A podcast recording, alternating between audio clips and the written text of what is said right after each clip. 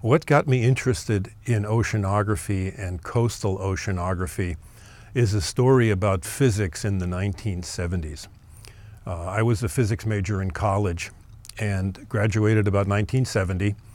And I knew I wanted to go to grad school, and I knew I wanted to be a scientist. But physics in those days meant looking at 10,000 cloud chamber photographs and trying to find a new, a new, identify a new elementary particle. And that, you know, at Columbia or Stanford or someplace like that.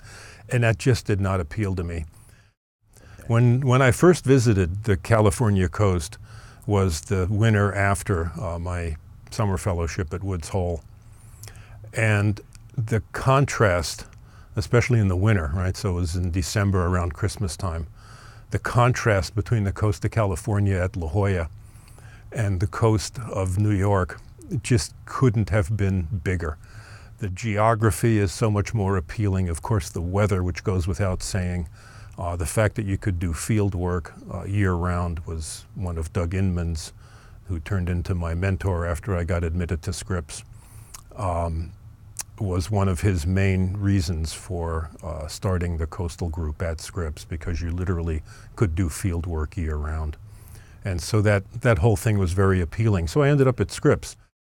Yeah, after I graduated from Scripps, I worked uh, there as a assistant research oceanographer and an academic administrator. Uh, I helped uh, Doug Inman and the other faculty set up the Center for Coastal Studies when we became an organized research unit.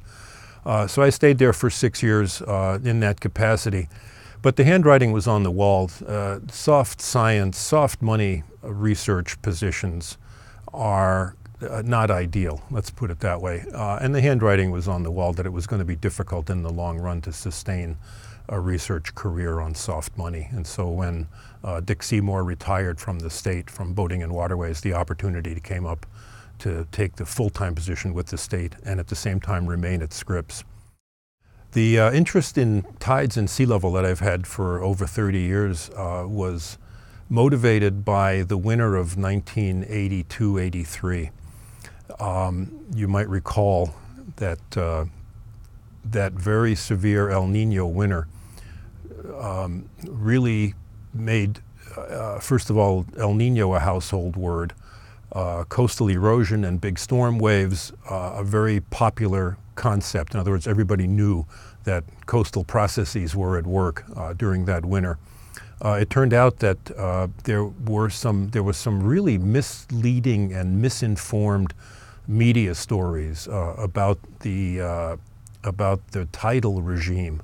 And there was some implication that maybe there were some tide constituents missing in the West Coast tide predictions uh, one of Walter Munk's uh, co-workers, Bernie Zetler, was running around trying to quell that.